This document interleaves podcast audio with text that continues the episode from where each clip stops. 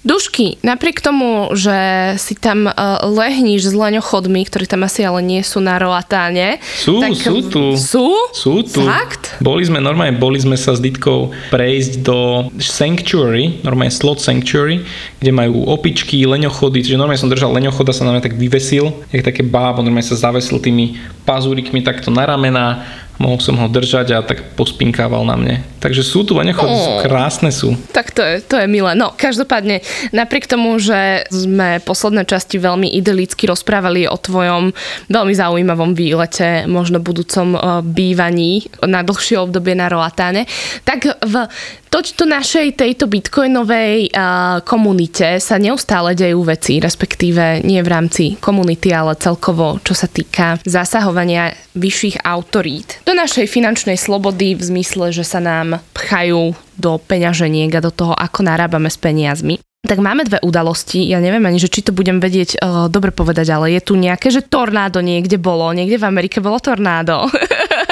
ne, nejaké tornádové keše tam boli, alebo kešu.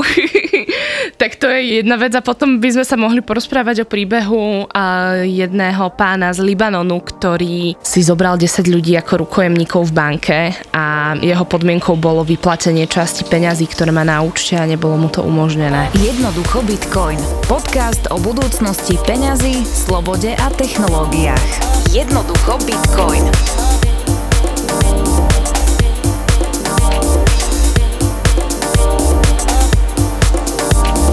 To boli vlastne teda príbehy, ktoré dosť zarezonovali posledné dni, týždne.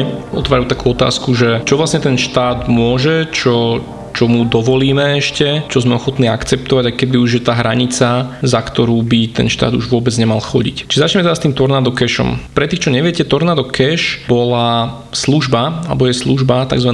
mixer na kryptomenu Ethereum. To znamená, že kryptomene Ethereum je dosť náročné štandardne si udržať súkromie, lebo funguje trošku inak ako Bitcoin a preto vznikali rôzne služby a tá najznámejšia z nich bola Tornado Cash, ktorá robila to, že ti zamixovala tvoje kryptome alebo tvoje Etherea s inými ľuďmi a nebolo potom možné zistiť, kam ďalej pokračovali. Čiže ja to volám, že to sú také virtuálne nožničky, ktoré odstrihnú transakčnú históriu od transakčnej budúcnosti. A teda, čo sa udialo, táto služba fungovala a dlhšie sa hovorilo o tom, že bola často využívaná aj kriminálnikmi na to, aby preprali peniaze, ktoré ukradli z rôznych hekov, búrs a podobne. No stalo sa to, že US Treasury Department, inštitúcia v Amerike, vyhlásila, že táto služba je nelegálna a ktokoľvek sa jej dotkne a bude s ňou interagovať, tak mu hrozí obrovská pokuta alebo myslím, že nejakých 10 alebo niekoľko rokov basy. Umiestnila vlastne dokonca adresy, eterové adresy na sankčný zoznam, na ktorý sa umiestňujú rôzne bankové účty a mená ľudí po svete, s ktorými není možné interagovať finančne, pretože ktorákoľvek banka by im otvorila účet alebo niečo by s nimi robila, tak by mala obrovské sankcie.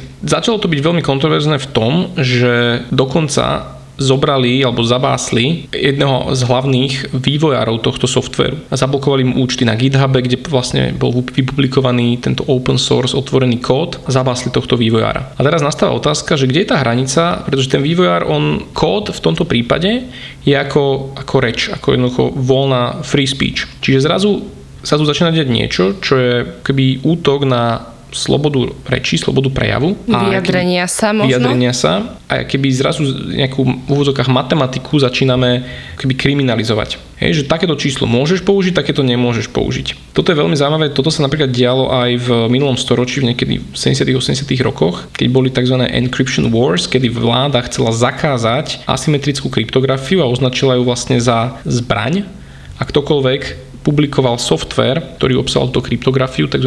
PGP software, keď sa publikoval do Európy a do zahraničia, tak bol označený za teroristu, ktorý vyváža zbrane. Čiže tá snaha tej vlády už vtedy bola zakázať a znemožniť ľuďom používať v úvodzovkách matematiku doslova a povedať, že toto môžete a toto nemôžete. No našťastie vtedy ľudia vyhrali tým, že začali ten kód si tlačiť na trička, začali ho tlačiť do kníh a vlastne v Amerike bolo nemožné zakázať knihy a tým pádom vlastne na súde e, vo finále ľudia vyhrali práve vďaka tomu, že ústave není možné akoby zakázať nejakú distribúciu kníh pod nejakou MIT licenciou a tak ďalej. Čiže tam akoby ľudia vyhrali proti vláde tú, tú vojnu, ale zrazu ten front sa otvára na novo. Otvára sa na novo práve v tomto projekte to Tornado Cash. No a čo sa udialo? Paradoxne, že jeden, nazveme ho troll, jeden vývojár alebo jeden človek mm-hmm. začal z tohto Tornado Cash, z tejto služby posielať na známe adresy známych osobností a mm-hmm. toto Ethereum, tak to nazveme že poškvrnené Ethereum a tým pádom vzniká otázka, že teraz či všetky tieto osoby budú kontrolovať, či im zablokujú ich adresy, účty, že čo sa vlastne udeje. A niektorým ľuďom, ktorí dávali na Twitter už informácie, tak sa stalo to, že normálne mnohé z tých služieb, ktoré sa tvárili, že sú decentralizované financie, že teda naozaj není možné ich cenzurovať, tak začali toto vyjadrenie alebo túto tento zákaz aplikovať začali cenzurovať ľudí, ktorí niekedy v minulosti interagovali s týmto softverom, s týmto protokolom. Takže je to veľmi zaujímavý, nazvem to, že taký negatívny precedens. Na jednej strane akože štát, že niečo si zrazu zakáže nejaký kód a na druhej strane firmy, ktoré sa tvária, že sú decentralizované a nezaujíma ich, čo vláda robí, tak nasledujú toto, tieto sankcie a zakazujú ľuďom vlastne, alebo perzekujú, alebo teda sankcionujú ľudí, za to, že, že s takýmto softverom interagovali. Ako bola reakcia bitcoinovej komunity? Lebo viem, že tam máte nejaké ťahanice s Ethereum.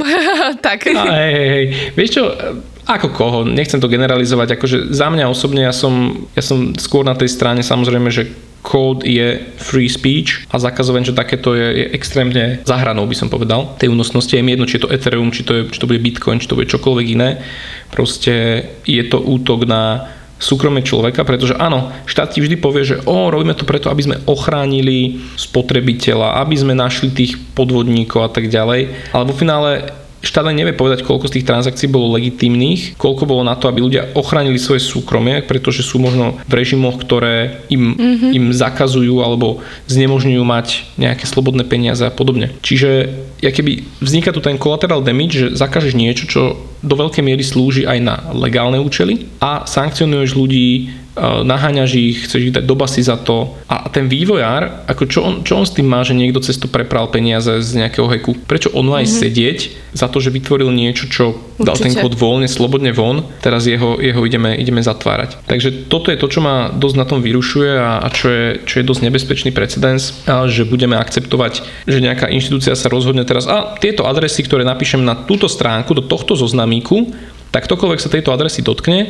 tak toho dáme do basy. Pre mňa toto príde mm-hmm. úplne bizarné. Že, že, že to len tak odkývame, že to len tak ako, že súhlasíme s tým slepo, že áno, vlastne čokoľvek túto táto inštitúcia napíše, tak bezhlavo dodržiavať. Je nejaká možnosť pre uh, tých používateľov, ktorí sú takto týmto dotknutí, sa vzoprieť? Aká je vlastne možnosť, čo môžu robiť? No oni ako keby ten servis môžu používať ďalej, lebo on ten servis funguje. Ty mm-hmm. ho mhm. nevieš len tak vypnúť. Je to vlastne decentralizovaný servis, ale ideš do rizika, že ak sa odhalí tvoja identita, asi americký občan, tak jednoducho hrozí ti nejaká pokuta, prípadne basa. Čiže je to na nejakej individuálnej, individuálnom uvážení, čo sa rozhodneš urobiť je zvláštne teraz, že, že fakt, že veľké, veľké firmy nabehli na tú hru tej vlády a ľudia sa pýtajú aj veľkých, veľkých búrs teraz a tak ďalej, že, že ako sa oni zachovajú, keďže v prípade toho, že teraz bude tá vláda tlačiť na to viac, sankcionovať a tak ďalej, že či tým pádom, keby sa to Ethereum nestane štátnym coinom, ktorý keď mm-hmm. povie,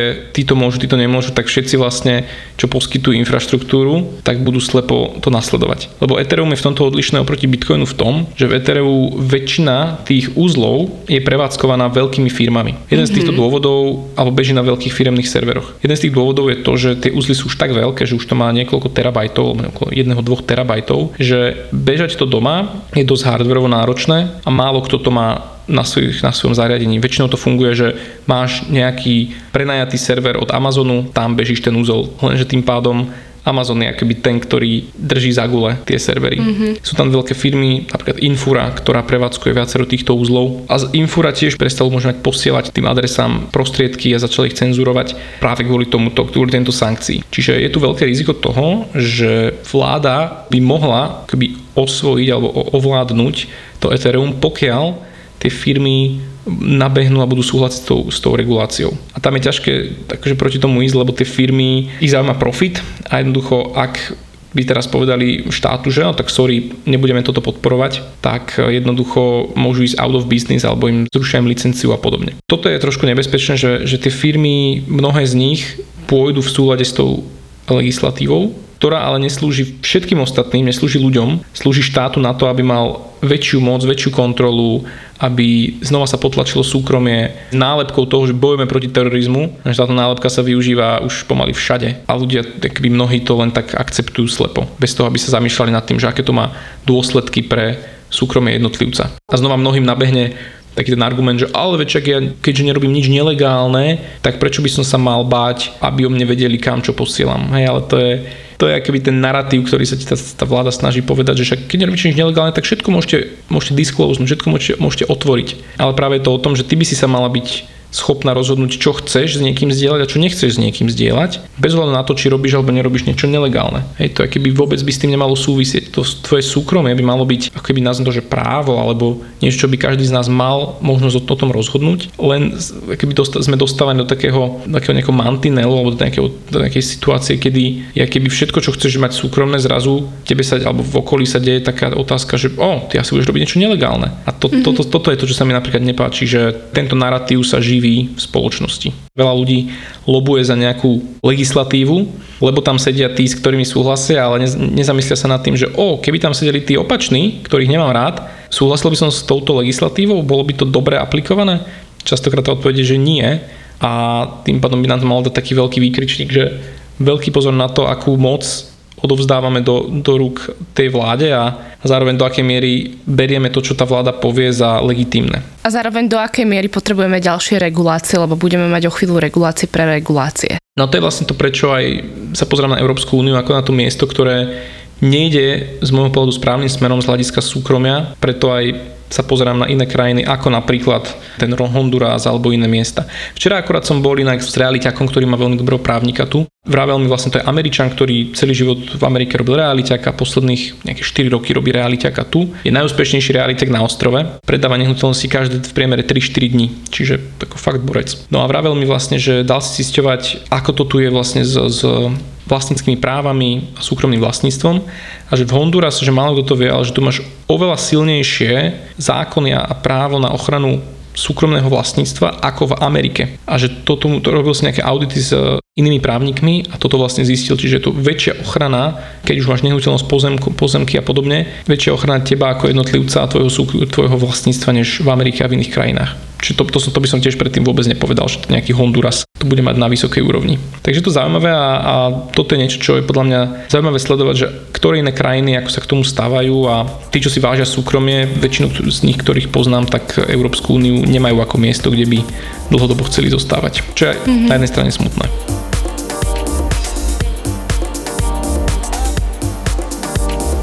Rovnako smutný je príbeh Libanonča, na ktorého meno si naozaj, že bohužiaľ nepamätám, ale to, čo, za čo sa postavil, je, je pomerne silné. Keď som to počula, mi prišlo, že, že je to stelesnenie vlastne zúfalosti a toho, že, že vlastne ako, ako môžeš ísť ďalej. No a, a čo sa udialo, myslím, že minulý týždeň to bolo, tento človek prišiel do banky a chcel si vybrať peniaze zo svojho účtu. Nie je mu to umožnené, pretože raz za týždeň si môžu ľudia v Libanone vybrať nejaký obnos peňazí. No a on tam prišiel so zbraňou, zobral si ako rukojemníkov desiatich ľudí a požadoval tento prevod peňazí, teda výber. Čo si ty myslíš o tom, keď si toto počul? No myslím, že dobre si to povedala, že to akoby stelesnenie tej zúfalosti tých ľudí a už akože dotiahnuť do nejakého extrému. Ten človek vlastne mal na účte 200 tisíc dolárov, požadoval svoje vlastné peniaze, čiže mnoho ľudí napríklad, keď, keď to prvý raz počulo, takže o, že ďalší človek, ktorý išiel vylúpiť banku. Ale ten paradox je v tom, že on išiel po vlastné peniaze. V takej hraničnej situácii, že on tam išiel z odbraňou, dokonca on tam prišiel s kanistrom benzínu a hrozil tým, že sa tam polie a zapáli, pokiaľ mu nevydajú tie jeho peniaze. Či už toto je to zúfalstvo, do ktorého tá banka alebo ten štát dohnalo, že mu proste tie jeho peniaze ne, neboli schod, ochotní vyplatiť. Mu tam chceli dať vlastne iba 200 dolárov a on potreboval myslím, že 50 tisíc na zaplatenie starostlivosti zdravotnej pre jeho otca, ktorý je nejak ťažko chorý. Takže toto bol akože veľmi extrémny prípad. No a pozrám sa na to naozaj ako vizitku tej krajiny, ktorá roky do, dozadu bola jedna z najrozvinutejších alebo naj, najbohatších krajín tam stredného východu a aktuálne tá krajina je úplne na kolenách ekonomicky. Tá ich libra libanonská klesla oproti doláru o 90%. Obrovskú infláciu, krachuje tam menový Zadlženie. systém, zadlženosť.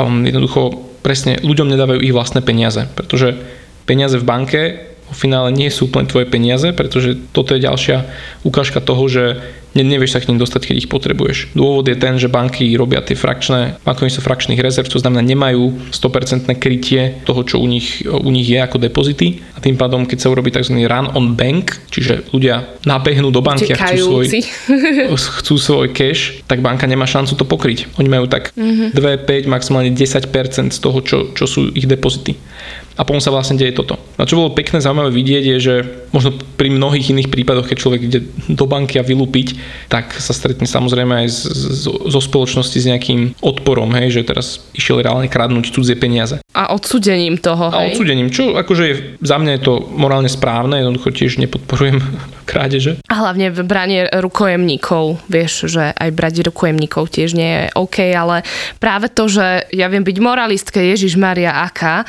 a sa tu tváriť, že z Bratislavskej kaviarne tu dokážem akože byť múdra na všetko, ale toto je presne ten prípad, kde si uvedomí, že ty kokos, že nie každá nejaká morálna vec a jej porušenie je vlastne zlé, lebo keď si uvedomíš naozaj to, že ty aj tie peniaze, no máš, ty si si ich zarobil, nikde si ich neukradol a chceš ich použiť na to, aby si pomohol svojej rodine, je to, je to neuveriteľné, naozaj. Súhlasím a, a čo bolo zaujímavé sledovať je, že počas tejto drámy on to trvalo nejakých 6-7 hodín a počas tohto vlastne sa pred tou bankou stovky ľudí prišlo na podporu tohoto človeka. Nie, že idem sa pozrieť alebo idem len tak sledovať a idem, idem proti nemu, ale na, prišlo normálne podporiť ten, ten zmysel, s ktorým on tam prišiel a vyjadriť to zúfalstvo, ktoré panuje v celej tej krajine a vlastne vyjadriť to, že banky majú obrovskú moc a podobne. Takže to bolo veľmi zaujímavé, že tento, tento človek akože mal obrovskú podporu spoločnosti alebo dodnes má a pre mnohých je ako hrdina, ktorý naozaj zobral veci do vlastných rúk a a išiel, nebol len tou obeťou systému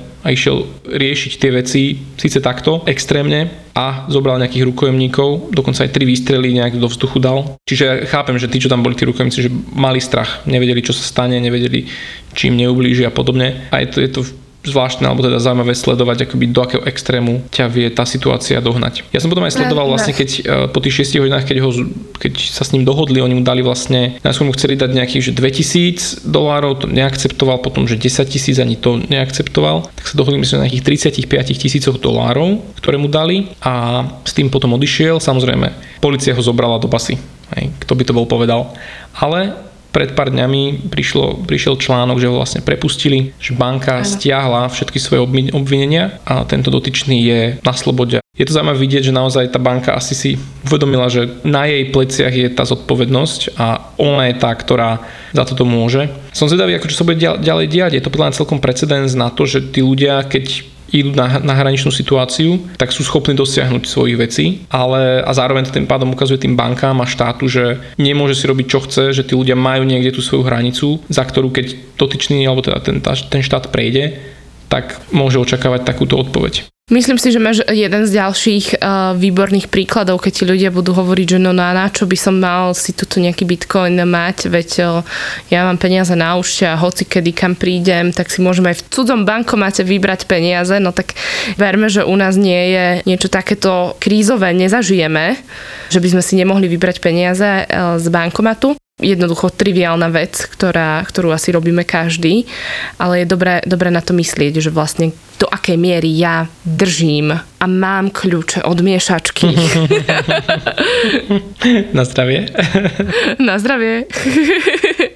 No, úplne, úplne súhlasím. Je to proste príbeh, ktorý... Na jednej strane sa teším, že sú tu reálne príbehy, ktoré vedia tým ľuďom ukázať, že peniaze v banke nie sú ich peniaze. Na druhej strane je to smutné, že až to do takýchto hraničných momentov musí zájsť, aby si to človek uvedomil. Častokrát samozrejme potom si mnohí povedia, že a veček, mňa sa to netýka, však u nás to funguje fajn, ale Libanom pred pár rokmi by to nikto nepovedal. Hej, pred mnohými rokmi, že, že toto by sa tam mohlo udiať, lebo hovorím, to bola jedna z najrozvinutejších krajín tam tej oblasti. A bohužiaľ veľa krajín, veľa ľudí to tak, takto hovorilo, a to sa mne nemôže stať aj Cyprus. Cyprus je, mm. není to banánová republika a tam sa to udialo tiež v 2012-13. Takže moje odporúčko je mať to v hlave, že sa to môže stať kdekoľvek a reagovať na to aspoň nejakou časťou, že budem mať nejaké peniaze buď v hotovosti, alebo teda jednak aj v tom bitcoine, ktorý, na ktorý mi ľudia siahnuť nemôžu. A samozrejme budem to mať na svojich peňaženkách, od ktorých budem mať tie kľúče u seba a nebudem sa spoliehať na nejaké burzy, že, lebo burza je vlastne to isté ako banka. Keď mám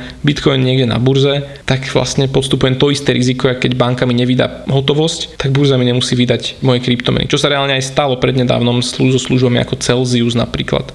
Celsius je jeden z najväčších poskytovateľov kryptopôžičiek, tvarili sa, akí sú decentralizovaní a dneska tá firma je vyhlásila krach a mnohým ľuďom ešte nevyplatila, alebo a možno nikdy nevyplatí to, čo tam mali. A ľudia neuvedomovali, že takéto niečo sa môže stať, že v takejto veľkej službe, že, to, že sú príliš veľkí na to, aby zlyhali. A tuto na ostrove dokonca jedna pani, ktorej sme zakladali peňaženku, tak tá mala v tomto Celsiuse nemalé peniaze. A dokonca keď sme o tom rozprávali, keď sme sa spolu stretli pred nejakými dvoma týždňami, troma týždňami, tak som povedal, že no, však teraz tento Celsius, že to je čerstvá vec, ona, že čo, že to ani neviem, že počkajte, že skúsim pozrieť, že vybrať peniaze. Tam je ukázalo, že aktuálne nie je možné vyberať peniaze. Ona na to pozerala, nechápala, že čože.